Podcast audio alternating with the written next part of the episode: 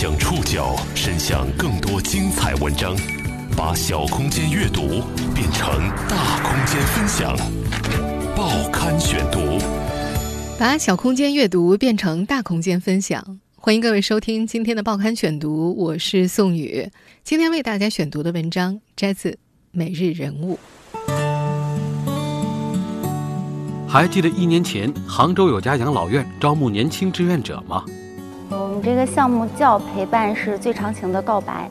被选中的年轻人每月只花300元就能入住月租金3500元左右的朝南房间，唯一的要求是每月志愿服务老人20小时。对于最终入围的8个20多岁的年轻人来说，如果不是住在养老院，这些20多岁的年轻人或许永远无法那样真切地认识衰老、孤独与陪伴的意义。报刊选读，今天和您一起了解第一批住进养老院的90后们。这个故事的开始是因为一条招募信息，有人是在微信公众号上看到的，有人是听朋友聊天说起的，还有人是在微博上搜索杭州租房知道的。一个名叫阳光家园的养老院招募年轻志愿者。我们这个项目叫陪伴是最长情的告白。那我们这边主要是说，我们提供一定比例的这个优惠房源，然后给我们的这个青年志愿者来我们园区为我们老人提供服务。如果你大学毕业不超过7年，在杭州滨江区工作，而且在杭州8城区没有住房，就可以申请报名。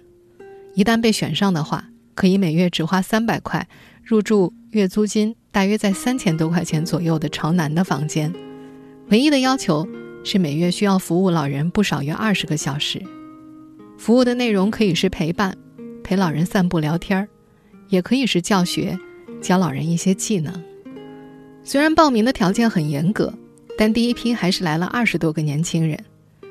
阳光家园社工部的工作人员薛寒晴参与了志愿者面试，他们挑选志愿者的标准是性格开朗的加分，目的性不强的加分。什么叫做目的性不强呢？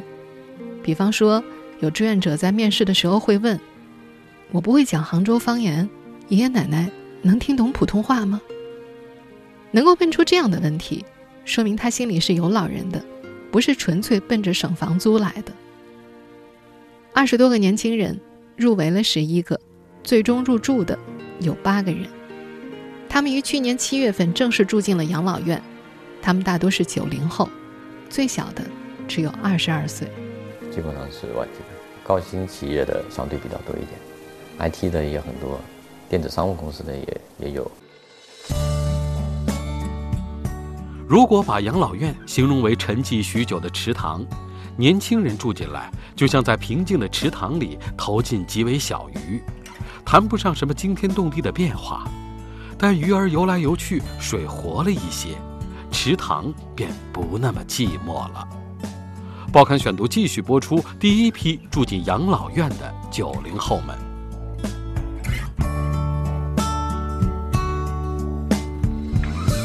在养老院，老人们最搞不懂的，也最渴望搞懂的就是智能手机，这是他们通往年轻人世界的小小窗口。志愿者们做服务，10个有8个都会被问到手机的问题。有一位爷爷因为会使用杭州公交 APP， 能够看到公交车还有几站到达，被4、5个爷爷围着学习。通信工程师何祥林是智能手机课老师，也是那个为老人们打开了一扇窗户的人。他曾遇到一个一脸疑惑的老人，拿着手机问他，我孙子说呀，要装一个 APP， APP 3个字怎么写啊？但何香林的第一堂手机课谈不上成功，那是今年年初，他准备了整整2周 ，PPT 做得很华丽，图文并茂，想要铺垫一下，从大哥大讲到诺基亚，再讲到国产手机4大巨头，甚至还做了销量图。老人们听得差点睡着，提问也无人应答，他只能给自己找台阶下，一边讲一边说：“我们继续看下一章。”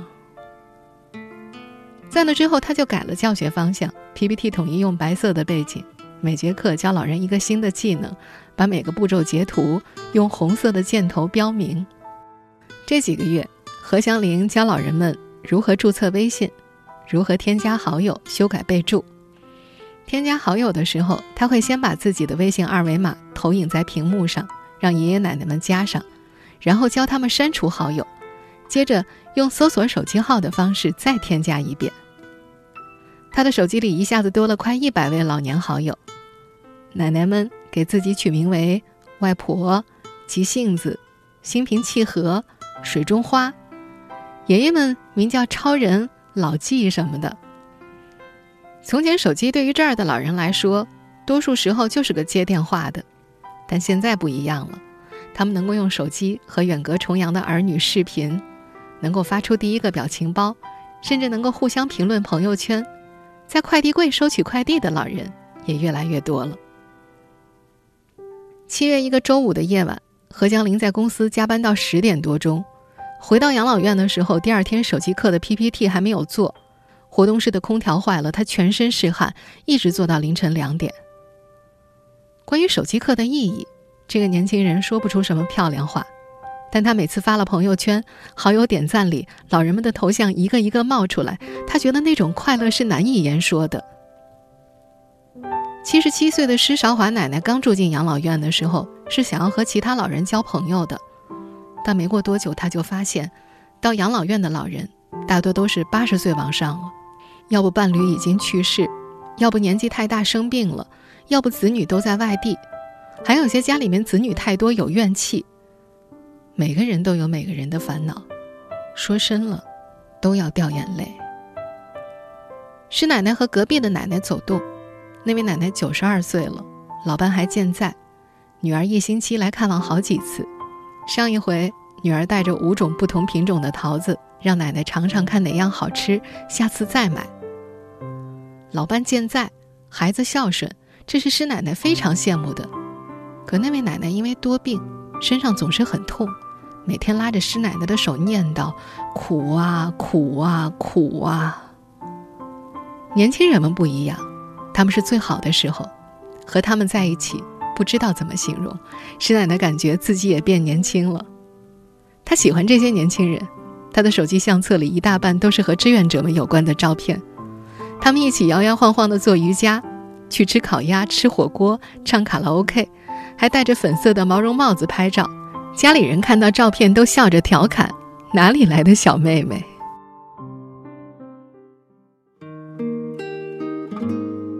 住进养老院之前，这些年轻人大多住在出租房里，初入社会的他们过得疏离又孤独，但在养老院的这一年，他们似乎又回到了熟人社会，感受到了家的温暖，很放松的爱。也有人学会了如何向父母表达爱。报刊选读继续播出第一批住进养老院的90后们。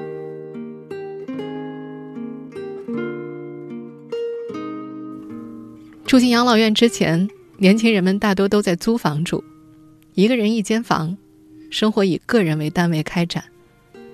刚入社会的他们感受不到太多温暖，好朋友不在身边，同事也没办法交心，每天活得客气而有礼貌，找人帮忙要说谢谢麻烦你，真的有心事的时候根本就找不到人说。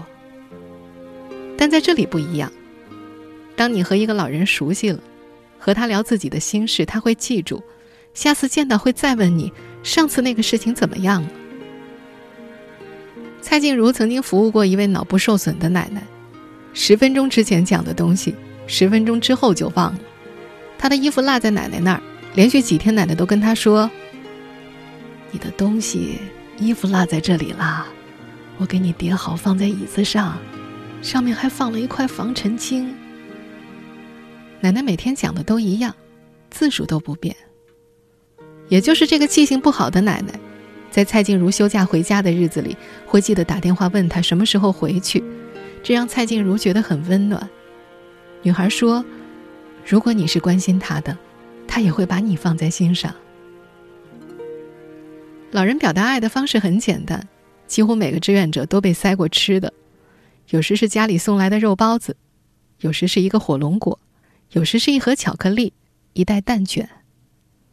在这座陌生的城市里，志愿者们都有自己投缘的爷爷奶奶。苦奶奶看到蔡静茹长痘痘，天天给她熬薏米水喝。申土可人有点中暑了，施奶奶会让她吃一颗酒酿杨梅，躺在床上帮她捏捏背。许多个晴朗的傍晚，大家会在院子里散步，空气很甜，有青草的味道。飞机隆隆地穿过云层，爷爷奶奶笑嘻嘻地打招呼：“吃了吗？”这让志愿者们感觉特别像小时候在乡下，门前有条河，大家也是这么沿着河散步打招呼的，像是回到了熟人社会的感觉。志愿者小熊对此的形容是家庭的氛围。小熊的父母是教师，控制欲很强，他念什么大学，什么专业，大学里参加什么活动都是父母安排的，所有的事情都是为了考公务员铺路。大学毕业之后，小熊没有听父母的去做了销售，父母气急了，对他说：“枉费我们对你的栽培。”在养老院里，小熊感受到了一种很放松的爱。同一件事情，父母听了是激烈的反驳，爷爷奶奶听了之后会拉着他的手，很真诚地提建议。他觉得那是建议，不是命令。小熊很喜欢这种感觉，这个女孩觉得这种关爱没有束缚。他说，这种人与人之间的简单的互动会让你愿意相信这个世界上还是会有很多美好的人，很多美好的感情存在。还有的年轻人在这里学会了如何表达爱。从前蔡静茹总是觉得父亲很凶，她跟苦奶奶聊天说了很多次父亲的事情，苦奶奶会劝她：“不要小心眼啊，爱要勇敢表达出来，家人是最重要的。”时不时孔奶奶还会问她和父亲最近沟通的情况。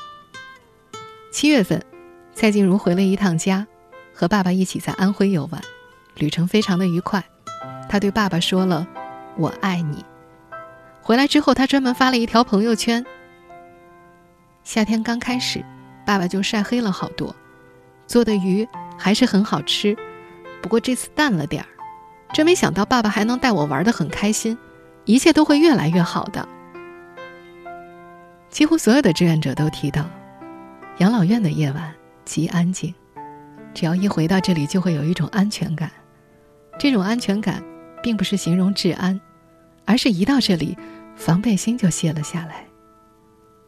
申土可人总骑着电动车上下班，他描述自己一进到那个门里面就在那儿笑，跟傻子一样，他也不懂为什么。在养老院住的时间久了，年轻人们也渐渐在这里看到了生活残忍的一面，比如衰老。这让他们想起自己的长辈，自己日渐衰老的父母、爷爷奶奶。报刊选读继续播出第一批住进养老院的90后们。如果不是住在养老院里，这些20多岁的年轻人或许永远无法那样真切地认识衰老。老是什么？坐在长椅上，一个上午过去了。手机太灵敏了，一碰页面就跳到别的地方去了。天还没黑，便不敢出门，怕摔跤给大家添麻烦。老，还是一把一把的药片。助睡眠的，镇静的，助消化的，化痰的。老是要化灰了。凌晨是一位90后的网络作家。住进养老院，他最开始设想的很简单，来采风，来捕捉真实的生活细节。养老院不缺故事。陈建怡爷爷今年88岁，他说，老是世界越来越小。他60多岁的时候刚退休，能走能跳，老是一件开心的事，可以到处去玩。最远的时候他能去到欧洲，他记得威尼斯真漂亮，像江南水乡。5、6艘船组成一个船队，有歌手，有手风琴，边游边唱，去一次长胖了5磅。可80岁之后，样样事都难。后来老伴中风，半个大脑坏掉了，讲话吃饭都不行，生活一坍塌，只能住到养老院来。奶奶住在10号楼，她住在3号楼，她每天去探望奶奶。一开始奶奶还能点头，现在只能靠眼神表个态。陈爷爷从前爱好烘焙，家里的厨房像个食品实验室，各种西点他都会做，会给奶奶烤辫子面包，结婚60周年的时候还烤了节日蛋糕。住进养老院，自己没法做饭。爷爷喜欢吃清水文蛤，但食堂会用辣椒炒，那也没办法，他们做什么只能自己吃什么。他觉得自己的生活内容一下子被压缩了，他指着房间说：“我的世界啊，就剩下这个小小的房间和奶奶那里了。”这几年陈爷爷能够交往的朋友也越来越少。单位里他是最老的退休干部，比他老的都走光了。80岁以上的老人都不太愿意多走动。他跟自己的大学同学通过邮件沟通，几乎每一封邮件都会谈论到疾病或者死亡。住在10号楼的董森林爷爷88岁，和老伴赵文梅奶奶一起住在病房里，他们管对方叫做老董和文梅。爷爷中风了，坐在轮椅上，奶奶下肢静脉血栓、肺部肿瘤、腹腔肿瘤。今年5月2号，奶奶已经病得很重了，还在喂爷爷吃东西。他们吃的是哈密瓜，一个人一小碗，小小块的。爷爷吃完了，奶奶怕他不够吃，又给他喂。护工说，爷爷嘴巴像小鸟一样张开，很幸福嘞。6月28号早上8点，奶奶走了。董爷爷是看着奶奶被推出去抢救的，也是看着奶奶离世的。护工说，爷爷以前很爱笑，现在不爱说话也不爱笑了。最激动的是有一天，有新的老人要住进来，要睡奶奶的那张病床。爷爷急了，边捶自己边哭。他要自己睡奶奶睡过的那张床位，29号床。这些故事总让90后作家林晨想起自己去世的爷爷。林晨也曾经一点一点看着爷爷衰老，甚至生命的消失。那时他经常跑到医院看望爷爷，爷爷跟他说：“我又希望你来看我，又不希望你来。爷爷以前能打老虎，现在连个苍蝇都打不过，你看了多难过呀。”衰老的背后是孤独。在养老院，家庭氛围好的老人活泼开朗，爱参加活动；家庭氛围差一点的老人，很多都坐在房间里面，谁都不愿意接触。但实际上，他们的内心比谁都渴望陪伴。报刊选读继续播出第一批住进养老院的90后们。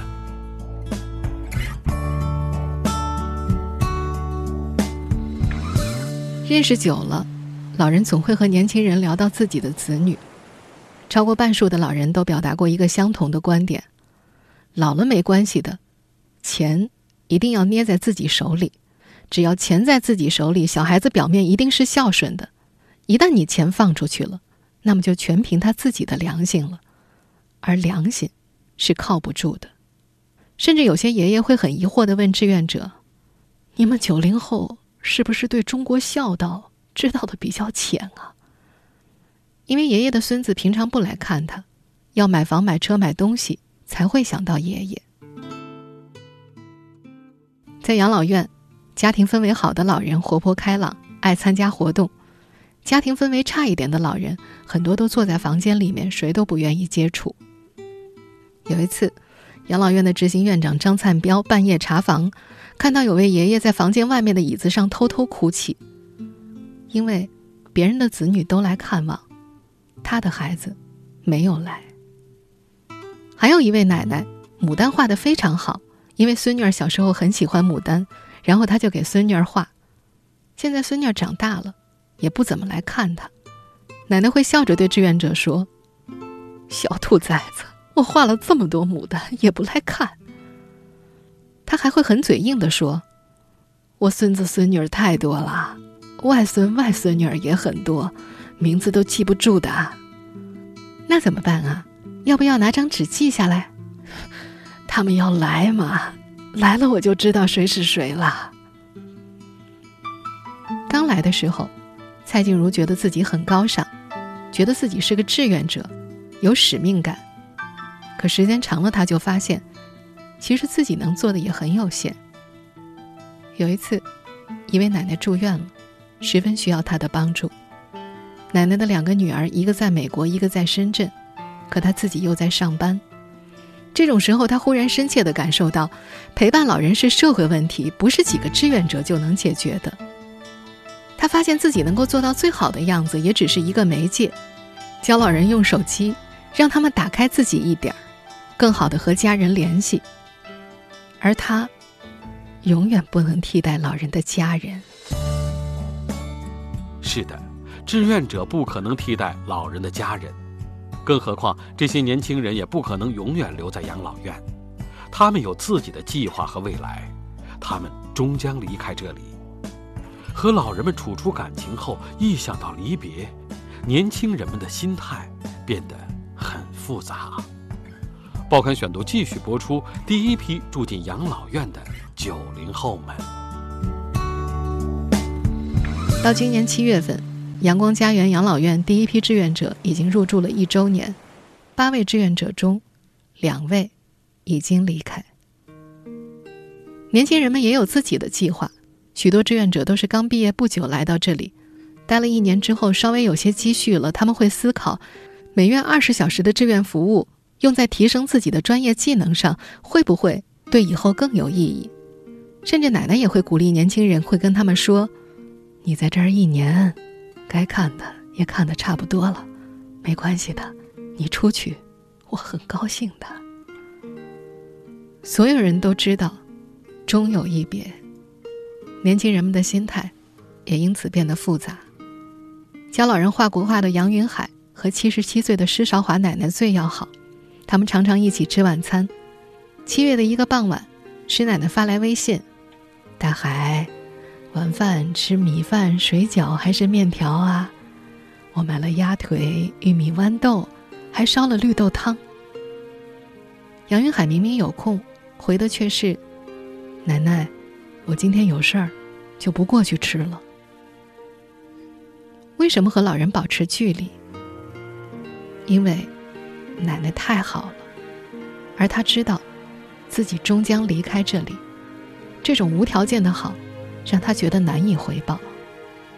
杨云海说，年轻人的世界变化太快了，有一天他们这批人可能各自找到了幸福，他可能离开了杭州，可奶奶还是一个人在那里，最难受的会是奶奶。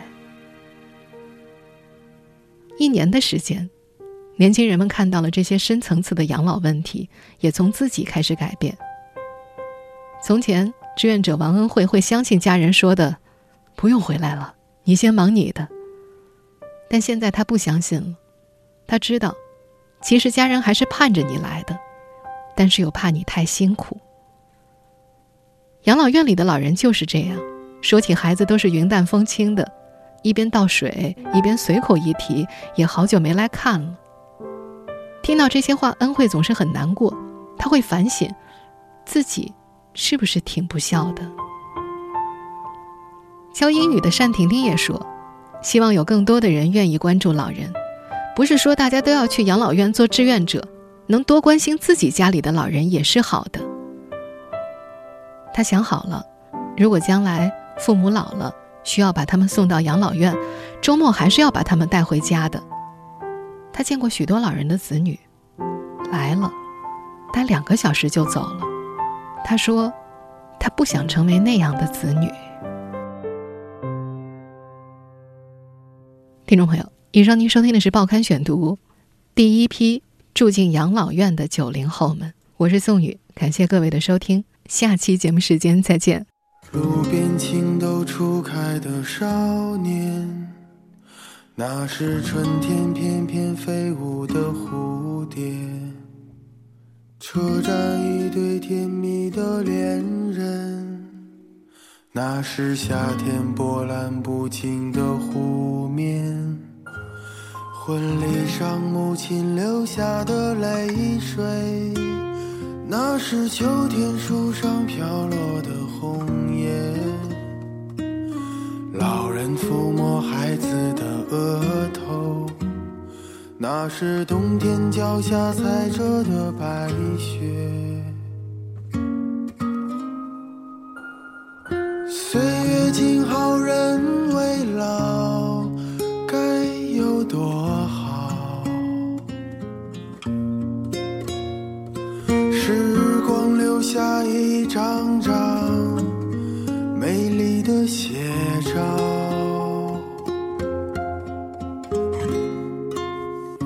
回忆里少年懵懵懂懂成长的烦恼，回忆里母亲哼着的调调。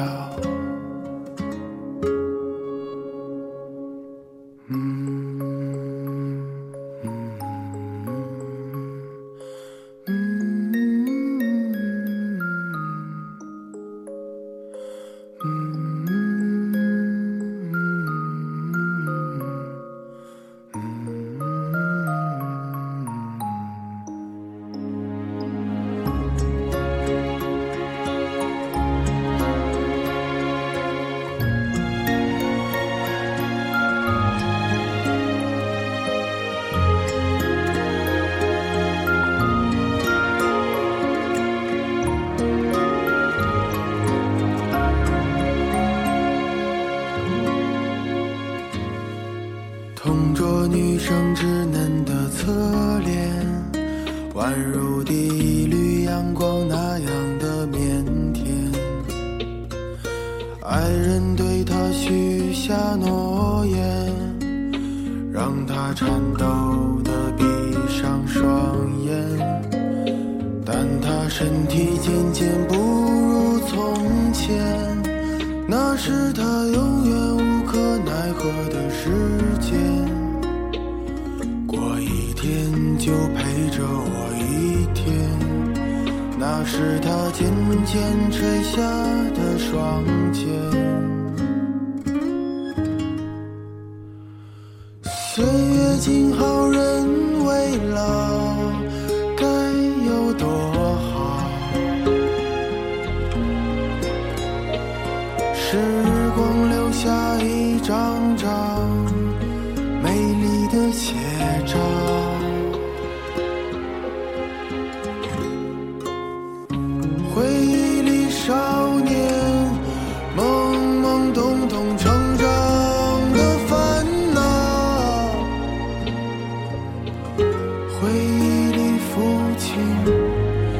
如山的怀抱。曾经的少年何处寻找？